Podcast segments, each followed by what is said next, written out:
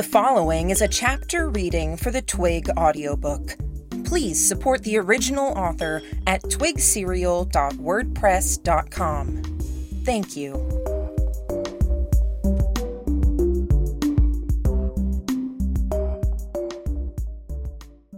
Chapter 6. There we go, Jamie said. The magic word. How do they do that? I wondered aloud, a non sequitur. Do what? Those kids, I said, indicating the kids that were half a block away. They had just encountered the devil's thugs. The nanny stood between the lead thug and the children. She looked barely older than the eldest child, 18 perhaps. Look at them. Yes, they've been running around and they're a touch disheveled, but they're so prim and proper, dressed like they're ready to go out to dinner with their shirts ironed and everything matching. Do they just have late bedtimes? Or is that how they dress for bed? I think you're putting too much thought into this, Sai. Hair neatly parted for the boys, tidy curls for the girls. The eldest boy is wearing a tie, Jamie. A tie!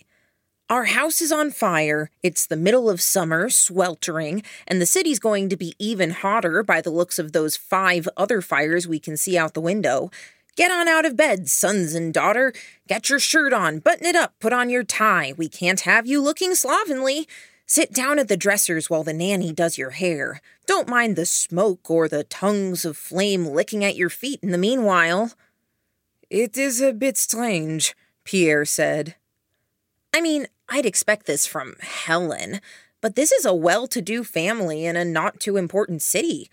Dear Nanny, given the immediate circumstances, perhaps we shouldn't use the flammable oils to slick down Junior's hair. Is it really that important? Jamie asked, in that way that he sometimes had where he sounded very tired of me. Yes! Why? Because I want to know. Jamie sighed. One of the thugs grabbed the nanny. He jerked her arm, hauling her close, and wrapped his arms around her, holding her back against his front. Speaking of, we didn't really account for the nanny, Jamie said. I accounted for the nanny, I said. Jamie gave me a suspicious look, but he didn't argue the point with me. She'll be upset, slightly traumatized, but she'll be intact in the end, I said. The nanny was talking to the children. Reluctantly, the trio of youths moved closer. There were 2 boys, aged 14 and 16, by my best guess, and a girl that might have been 9 or 10. The second of the 3 thugs grabbed the oldest child, the third grabbed the youngest. The middle child, a boy of roughly Ashton's age, was left alone, but his ties to the others kept him close. There you go, I said to the gloom, voice quiet. You've got the situation well in hand. They're listening, and they're being obedient.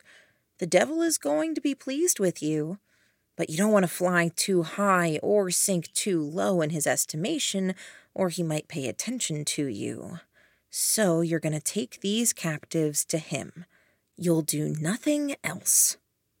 They can't hear you, you know. Shh, I told Jamie.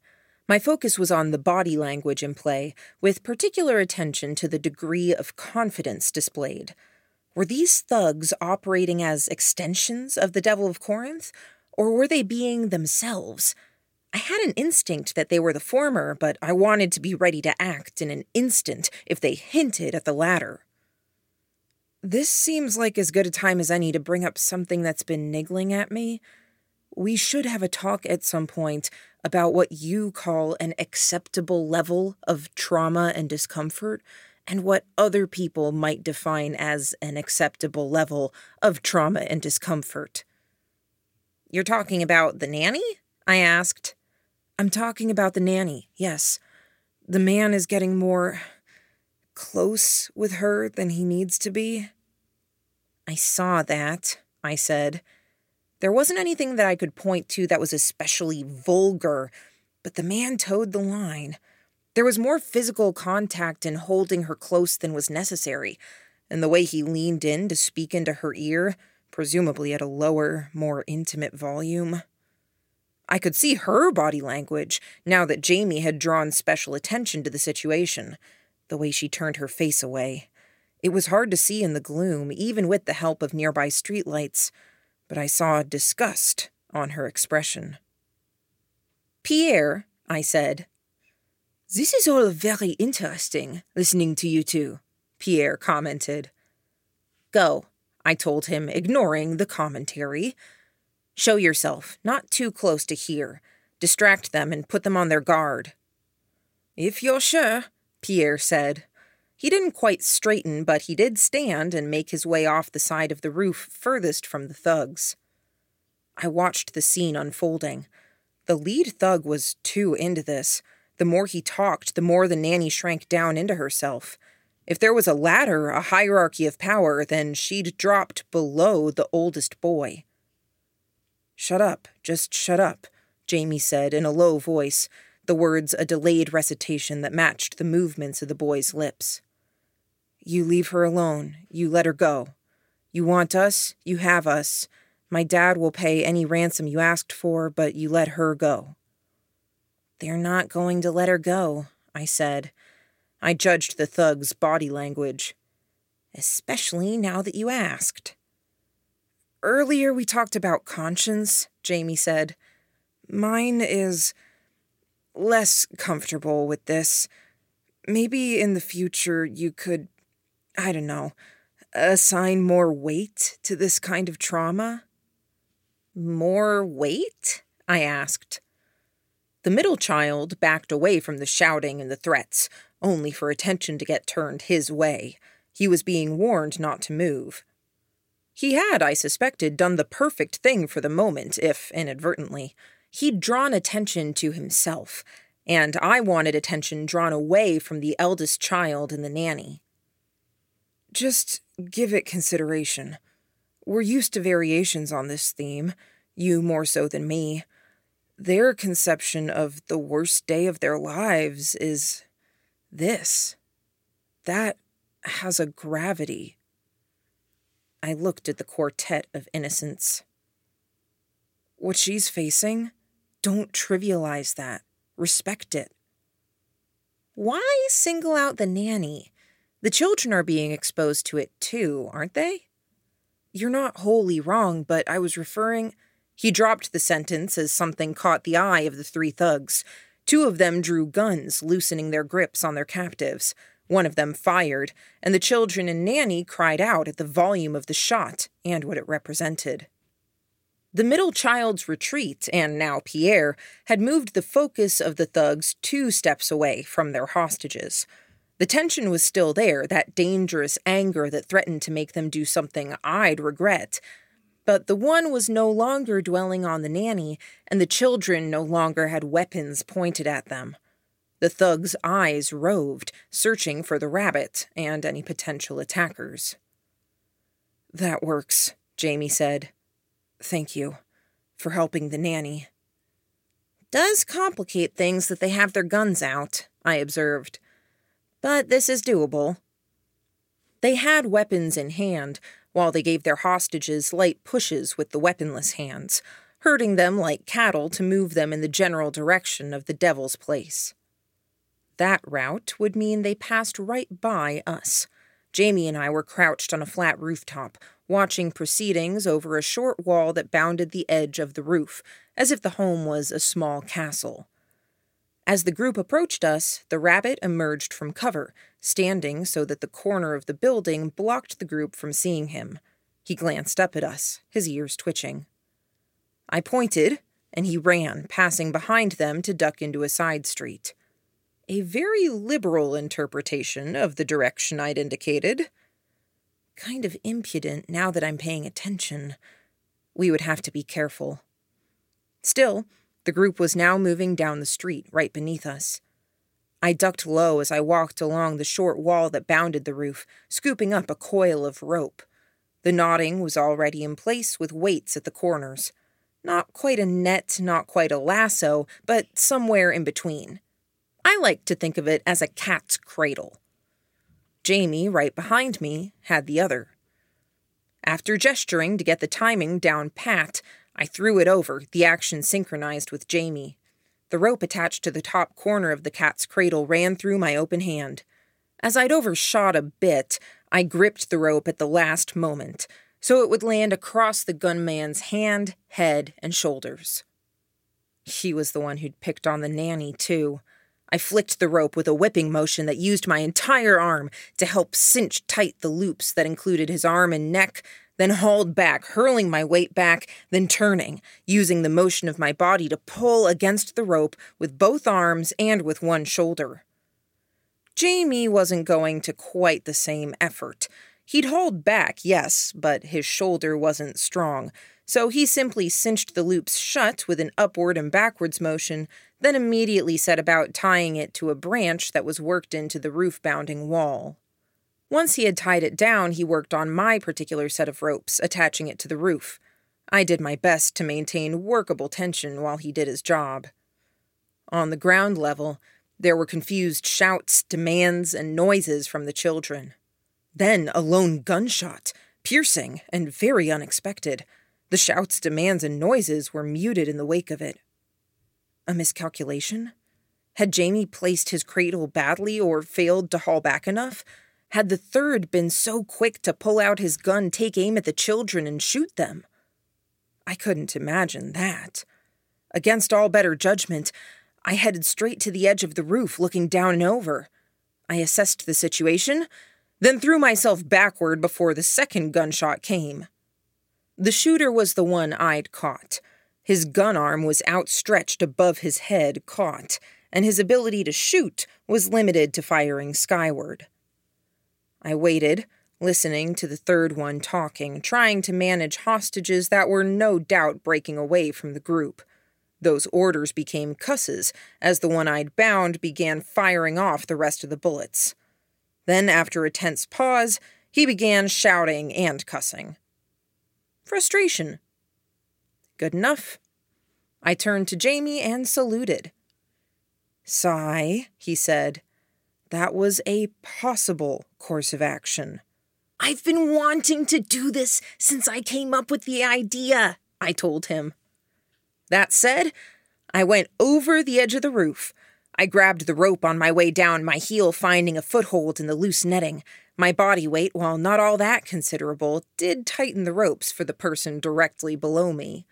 Shifting position, I slid down the steep incline, both hands and one foot grazing the various handholds and footholds, so I could catch myself if I started moving too fast or if I needed to stop. Jamie's captive was getting himself loose, I saw. I stopped my downward descent from the roof of the two-story building, catching myself, then leaped, grabbing the ropework that had one wrist of Jamie's captive bound. My weight, the movement of the loose net, and the man's position meant that he stumbled, head and one shoulder knocking against the wall. That would tighten the ropes around him. He would be able to get it free in just a moment, but I wasn't giving him that moment. I half fell, half slid down the ropework the rest of the way down, catching myself just as my foot collided with the hand that was still sticking up and through. I grabbed hold of the net and swung down and around, bringing my feet into his hollering face. It wasn't that graceful or neat a hit. I mostly caught his one eye and ear. His hand, I saw, still stuck up, but with fingers pointed in new and interesting directions. Good enough. I hadn't knocked him out, but he was reeling and hurting, and he dropped his gun. Letting go of the net so I could fall the 6 or so feet to the ground, I looked at the third man. He had a gun, I saw. That was unfortunate. It was aimed at me, too, but he was holding off on firing, what with me being so close to his buddy. Would he get clever? Turn on the hostages? Use them against me? I was in the midst of preparing the mind games and lines of dialogue that would put him off balance when I decided on something simpler. "Rabbit," I said, clearly and loudly. I saw a look of alarm and confusion on the man's face. He turned a moment too late. The rabbit appeared out of shadows, moving as fast as a galloping horse, clubbing him across the lower face in passing. I scooped up the gun from the ground. There wasn't much need. The three thugs were hurt, hurting worse, and caught. "I have a name, you know," the rabbit said. "Yes, you're quite right. Spur-of-the-moment thing." "I don't understand why you call me Rabbit," he said. "You don't?" I asked. I saw his ears twitch. Is that an extension of the previous thought? A "you know my name, so why do you call me that" thing? Or are you genuinely curious why someone would describe you as rabbit-like? Another ear twitch. "Thank you," the nanny said. "That was unexpected." She looked utterly bewildered and a little bit in shock. She hugged the two boys close to her with one arm while holding the hand of the 10-year-old girl. Giving a greater weight to trauma, this was very possibly the worst instance of violence they'd ever experienced. The mangled hand, the kick at someone's face. Lords, even Pierre was a terrible sight to behold. He was a hack job of academy science straight out of a nightmare, and he wore it with pride. And potentially blissful lack of awareness? On a level, I knew all that, and it played into my actions. But so often I tended to bludgeon through and demand others keep up with me. But if Jamie was willing to keep up and put conscience at 3rd or 4th place in our list of priorities for the sake of tonight's plan, then I could bump it up when it didn't cost me anything except maybe a bit of time. "I'm sorry if I scared you four," I said. I might have even meant what I was saying. The nanny nodded. "Who are you?" "Criminals," I said. "Scoundrels, bastards, fugitives. I'm Sylvester, and this is Pierre." She nodded, but she didn't look happy or secure. The leader of the trio of thugs pulled at the ropework that had caught his wrist. I pointed the gun at him, and he went still. "We were after them," I said. "Truth?" "Had the ropes ready, but they took a different route. They grabbed you, which complicated things. Made this more of a rescue than, I trailed off, looking for the words. "Interception?" Pierre offered. "Thank you, sir," I said. I used the gun to give him a bit of a salute. "What's going on? The fire at the house? Thugs in the street, and now this?" There was a faint note of hysteria to her voice. "Did those men say who they were working for?" "The devil," the eldest spoke up. He sounded bewildered at the idea. "The devil," I said. The magic word. Jamie had used lip-reading to confirm that the thugs had used it while talking to and threatening the mayor's nanny and children. Also known as Mr. Colby. "They said that, too," the boy said. "I know," I thought. "He's a very bad man who wanted to burn the city and rule over the ashes. He targeted the academy, the police chief's house, the mayor's house, various gang headquarters, I think. I don't know who you are, but we're—" the elder boy said. The nanny put a hand over his mouth. I quirked an eyebrow. "Doesn't matter, but you were probably on his list, people he wanted to hurt. We took it on ourselves to ignite the stockpile of fuel and incendiaries he was going to use to burn more of the city. That stockpile happened to be located in his headquarters, which is a very tidy sort of quid pro quo, and now we're going after his lieutenants." "I'm no lieutenant," the lead thug protested. I pointed the gun at him, and he shrank down as he faced the darkness of its barrel.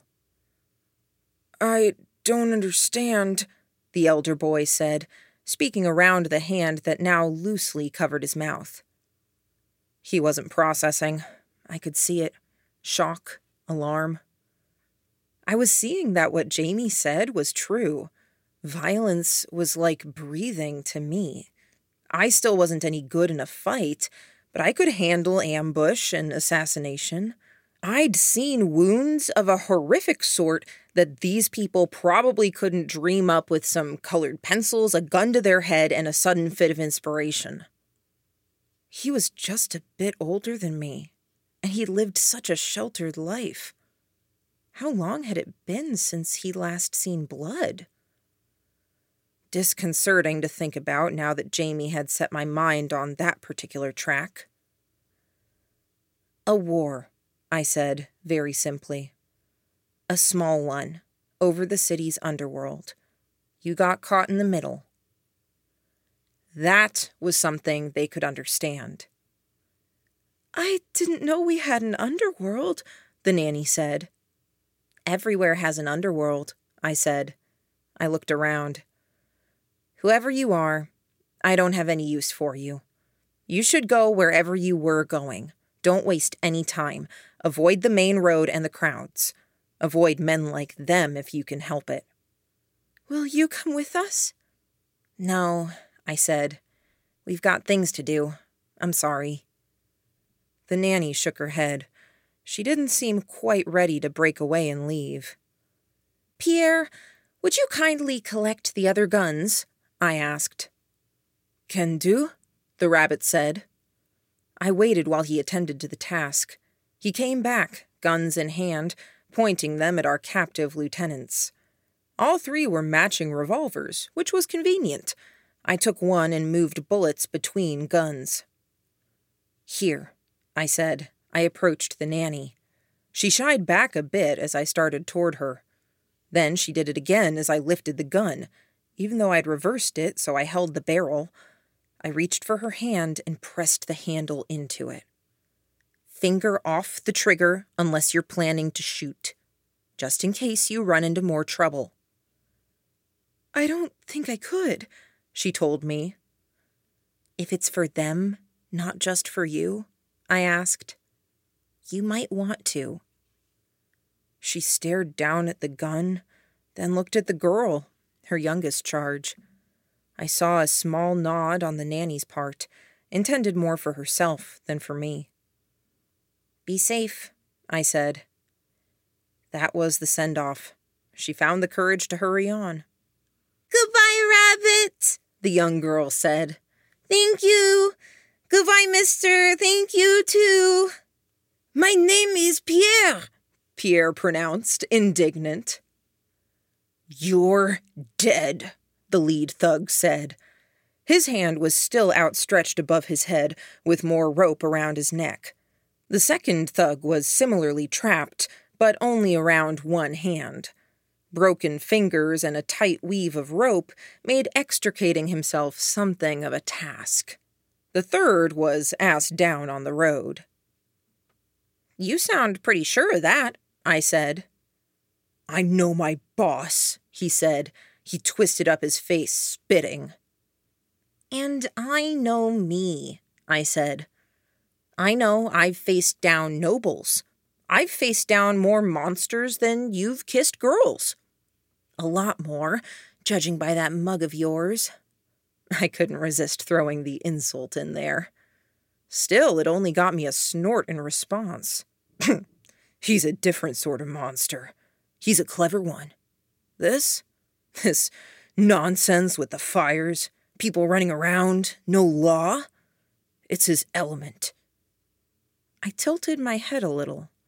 If anything, I might have said it was my element. The devil gave out orders. He instructed you to find children, kick down doors, hunt them, bring them to him intact. The intact was implied. He tells you to bring him something. You don't damage the goods.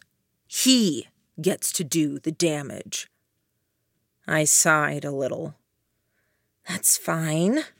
What other orders did he give? I could see the man's eyes move, a glance at his buddy on the ground. Without looking, I pointed the revolver at the one on the ground. He made a yelping sound in his haste to exclaim in surprise and say something in the same breath. I pulled the trigger, wincing at the force of the gunshot. "I don't know if I have the nerve for this part of things," Pierre said, his voice breaking through the sound of ringing in my ears. "So much of it is fun, the fire, the running around, rescuing pretty nannies and dandy little boys, but I'm not one for killing." "Want to go for a walk, then? See that nobody's heading in the direction of the gunshots and shouting?" "I can do that," he said. His hand reached down, took mine, and he pressed his gun into it. I now had two to aim at the remaining thugs. Their expressions were caught between glares and something more aghast. "If I don't get the answers from one of you two, then I'll find another little merry band of piss-spittles and quiz them. I know that you're supposed to say that the devil scares you more than I do, but let's cut straight to the chase." I posed the more immediate threat. "What's his move?" "Going to the academy," the lead thug said. "Interesting," I said. "Why?" "He doesn't say why," the man said. "You don't predict him. You don't ask. He can kill you if you ask." Getting too upset, too irate, his eyes kept moving left and right. "Which academy?" I asked. "What?" he asked. "Which academy is he going to?" There was a telling pause. Mentally fact-checking? I looked at the other thug, the one that wasn't talking, and there was a flash of fear on his expression, then the look in my direction to confirm. I pointed the gun at the lead thug, and I pulled the trigger again. He didn't even fall, what with the ropes still having something of a hold on his throat. He dangled, the strength gone from his knees. "Okay," I said, injecting cheer into my tone. "Your friend is a terrible liar. I get the feeling you are too." That fear had crystallized now. The thug had been a fairly decent liar, and I would have sussed it out quickly enough, but his buddy's reaction had been the dead giveaway. Now I was hoping his buddy continued to be as forthcoming with details and information. "Well, it's not the academy. Want to hazard an answer?" "I," the man said. His mouth opened, then closed, a fish out of water. "If you take too long, I'll think you're making up an answer." "The train station!" That one caught me off guard. "Doesn't strike me as the type to run," I said. "He's not. He's laying a trap." "And it's not a trap for me," I said. "We left the meeting, talked to some people, made sure we were ready for a war. Part of that, we went by the police station, rang the special bell, talked to the chief." I set my jaw. "You've got friends or something? People coming in on the train sometime tomorrow. You even asked about them when you were being arrested.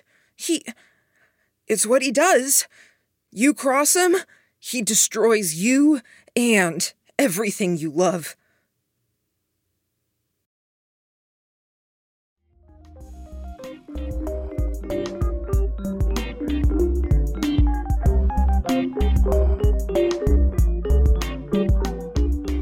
You just finished listening to a chapter from Arc 12, Dyed in the Wool, from the web serial Twig by J.C. McRae. This chapter was read by Kimberly Dauber. If you enjoyed this reading, you can download or listen to all chapters directly on our site at audiotwig.dauber.kim, or you can find us on your favorite podcatcher under Twig Audiobook. Thank you for listening.